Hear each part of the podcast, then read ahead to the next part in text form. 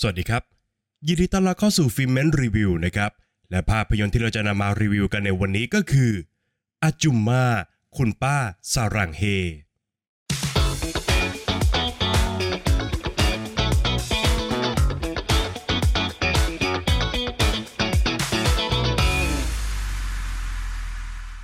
เรื่องราวของคุณป้าชาวสิงคโปร์คนหนึ่งนะครับ ที่ตัดสินใจเดินทางไปเที่ยวเกาหลีเพียงลำพัง ซึ่งเป็นการเดินทางออกนอกประเทศเป็นครั้งแรกของเธอครับ แต่คุณป้าก็กลับพัดหลงกับคณะทัวร์และต้องพยายามหาทางกลับไปหาพวกเขาให้ได้ แต่การหลงทางครั้งนี้ มันกลับทำให้คุณป้าได้ค้นพบคุณค่าที่หล่นหายไปจากชีวิตของเธอครับ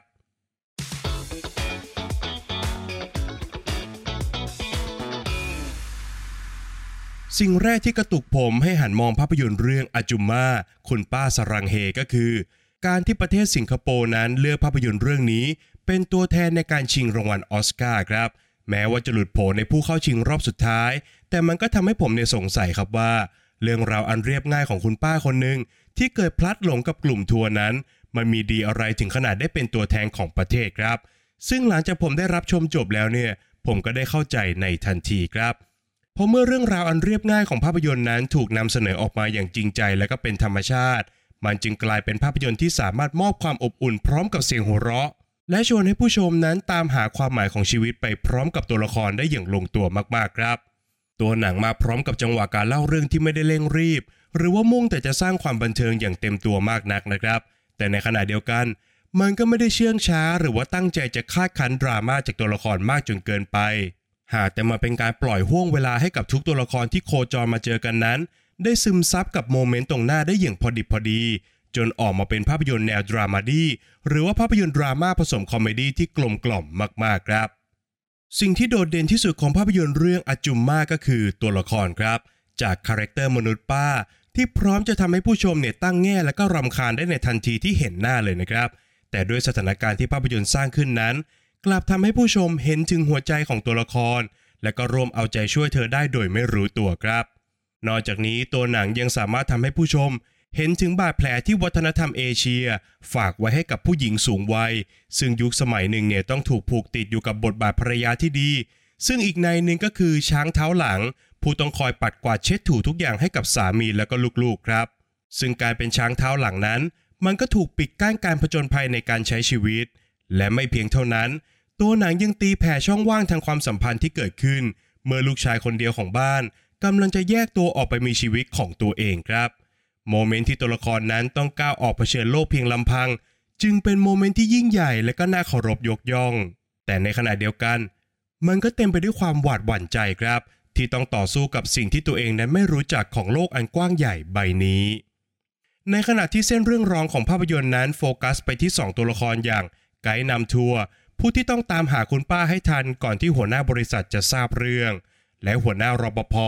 ที่คอยช่วยเหลือคุณป้าพลัดถิ่นอย่างจริงใจ และก็ไม่ได้ต้องการอะไรตอบแทนนะครับ ซึ่งตัวหนังก็ไม่ลืมที่จะสร้างมิติให้กับทั้งสองตัวละครดังกล่าว โดยเส้นเรื่องของพวกเขาเองครับ ซึ่งมันก็ช่วยเติมเต็มแง่มุมของภาพยนตร์ให้ครบสมบูรณ์มากขึ้น โดยเรื่องราวของทั้งสองตัวละครนี้ มันก็ไม่ได้แย่งพื้นที่ไปจากตัวละครหลักมากจนเกินไปครับ อย่างไรก็ตาม ตัวหนังก็ยังมีช่องโหว่ให้เห็นอยู่บ้างเหมือนกันครับ การที่ภาพยนตร์นั้นเทน้ำหนักไปที่ตัวละครหลักอย่างคุณป้า มันก็นับเป็นดาบสองคมของเรื่องอยู่เหมือนกันนะครับ คมแรกก็คือ การที่ผู้ชมนั้นได้เห็นทุกแง่มุมที่เกิดขึ้นในการเดินทางครั้งนี้ของเธออย่างครบถ้วน หากแต่ในอีกคมหนึ่ง มันก็เป็นลดทอนพื้นที่และก็เวลาของเหล่าตัวละครสมทบลงไปอย่างน่าเสียดายครับ หลายต่อหลายเหตุการณ์ของพวกเขา มีองค์ประกอบที่น่าสนใจแต่ไม่ได้รับการต่อยอดนะครับ โดยเฉพาะกับปูมหลังด้านครอบครัวของหัวหน้าไกด์ทัวร์ แล้วก็มุมมองชีวิตต่อความตายของหัวหน้ารปภครับ รวมถึงการที่หลายสิ่งเกิดขึ้นแต่ไม่ได้รับการขยายความ ก็อาจทำให้หลายต่อหลายเหตุการณ์ในภาพยนตร์นั้นดูจะคลี่คลายง่ายเกินไปสักหน่อยครับ แต่ถึงกระนั้น การผจญภัยในประเทศเกาหลีของคุณป้าชาวสิงคโปร์มันก็ทำให้ผู้ชมได้ค้นพบกับคุณค่าของปัจจุบันขณะ สัมผัสกับความเปลี่ยวเหงา ของโลกที่มันเคลื่อนผ่านเราในเร็วจนเกินไปนะครับ ลิ้มรสของมิตรภาพ และก็ซึมซับกับความพลัดพราก ที่มันพร้อมจะเกิดขึ้นทุกขณะของชีวิต ผ่านการถ่ายทอดทุกอย่างออกมาอย่างจริงใจและเป็นธรรมชาติ พร้อมกับทิ้งอะไรบางอย่างเอาไว้ให้กับผู้ชมหลังจากภาพยนตร์จบลงครับ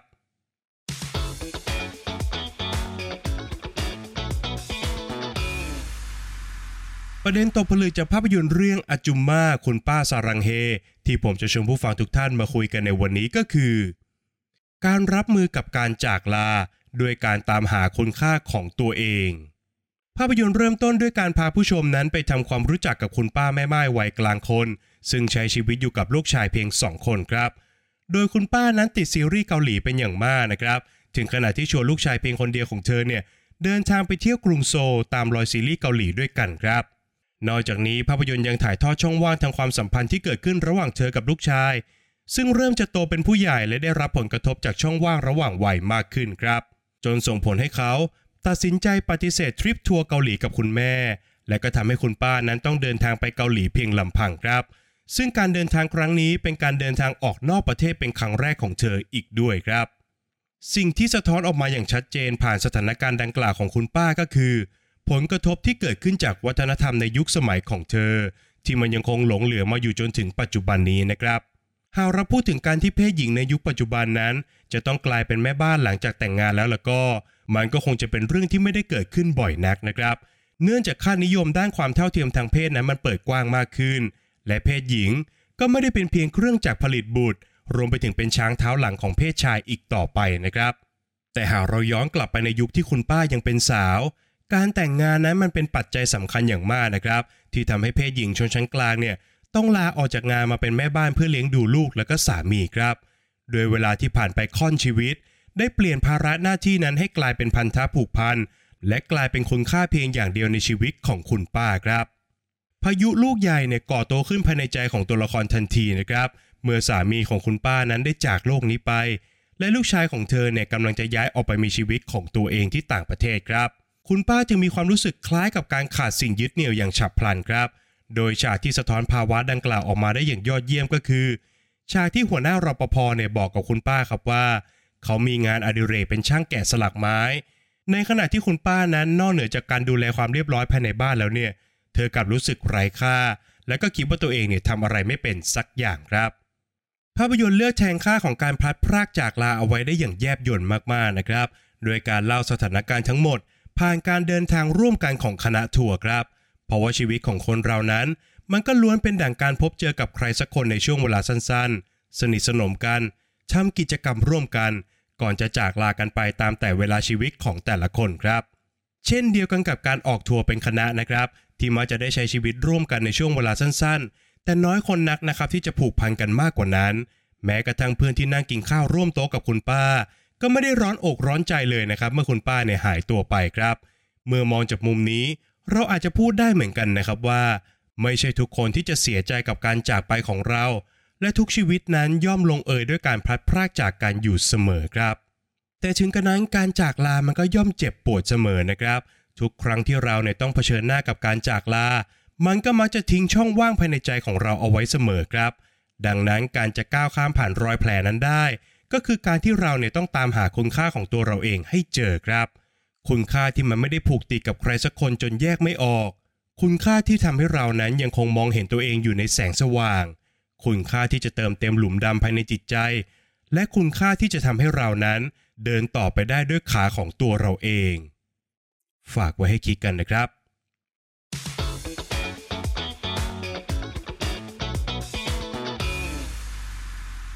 และก็มาถึงช่วงการให้คะแนนของภาพยนตร์กันแล้วนะครับ ในส่วนของบทภาพยนตร์นั้นผมขอให้ไว้ที่ 7 คะแนนครับ บทหนังสามารถหยิบเอาเหตุการณ์ที่เรียบง่ายอย่างการพลัดหลงกับคณะทัวร์ในต่างประเทศ มาสร้างสถานการณ์ให้กับตัวละครได้เรียนรู้ถึงอะไรบางอย่างของชีวิตได้เป็นอย่างดีครับ ในขณะเดียวกันมันก็ยังสามารถมอบความบันเทิง จากความวายป่วงแบบพอดีพอดีที่เกิดขึ้นในเรื่องอีกด้วยครับ ในส่วนของงานสร้างนะครับผมขอให้ไว้ที่ 7 คะแนนครับ งาน production โดยรวมของภาพยนตร์นั้นทำออกมาได้ดีตามมาตรฐาน แต่นอกจากการถ่ายทอดทิวทัศน์ที่สวยงามของประเทศเกาหลีแล้ว ว่ากันตามตรงมันก็ไม่ได้มีจุดไหนที่โดดเด่นเป็นพิเศษมากนักครับ ขยับมาต่อกันที่นักแสดงนะครับ ผมขอให้ไว้ที่ 7 คะแนนครับ นักแสดงนำอย่างฮุยฟังฮง ในบทคุณป้าชาวสิงคโปร์นั้น เธอมอบการแสดงอันแสนเป็นธรรมชาติให้กับตัวละครครับ จากคาแรคเตอร์ที่ดูเป็นมนุษย์ป้าน่ารำคาญเนี่ยกลับถูกความจริงใจของนักแสดงคนนี้ เปลี่ยนให้ตัวละครนี้กลายเป็นที่รักของผู้ชมได้อย่างยอดเยี่ยมครับ ขณะที่จุงดองฮวอนก็มอบการแสดงอันแสนอบอุ่นให้กับบทบาทของเขา ทุกวินาทีที่ตัวละครของเขาปรากฏตัวขึ้น ก็ก็สามารถเรียกรอยยิ้มจากผู้ชมได้อยู่เสมอครับข้อคิดที่ได้นั้นผมขอให้ไว้ที่7คะแนนครับ ภาพยนตร์สามารถแทงค่าคณะทัวร์เข้ากับการพัดพรากจากลากันของมนุษย์ได้อย่างน่าสนใจนะครับ นอกจากนี้การที่ตัวละครหลักนั้นเป็นคนสูงวัยด้วยแล้ว มันก็ยิ่งเป็นการเปิดพื้นที่ให้กับภาพยนตร์ ได้สำรวจความผันเปลี่ยนของวัฒนธรรมและก็ยุคสมัยได้ในเวลาเดียวกันครับ ส่วนสุดท้ายก็คือส่วนของความสนุกนะครับ ผมขอให้ไว้ที่ 7 คะแนนครับมูดแอนโทนและก็การเล่าเรื่องของภาพยนตร์นั้น ถูกนำเสนอในรูปแบบของความดรามาดีซึ่งมันก็ทำให้ทุกอย่างนั้นไม่ได้ฟูมฟายหรือว่าน้ำเน่าจนเกินไปครับ ในทางกลับกัน มันสามารถมอบความอบอุ่นและก็จริงใจให้กับเรื่องราวได้อย่างน่าชื่นชม แม้ว่าจะไม่ได้หวือหวา แต่ก็สามารถมีฉากจำที่ตราตรึงในความรู้สึกของผู้ชมได้หลังจากหนังจบลงครับ จากคะแนนทั้ง 5 ส่วนนะครับหารเฉลี่ยกันออกมาแล้วทำให้ภาพยนตร์เรื่องอาจุมมาคุณป้าซารังเฮ ได้คะแนนเฉลี่ยจากฟรีเมนต์ไปอยู่ที่ 7 คะแนนครับ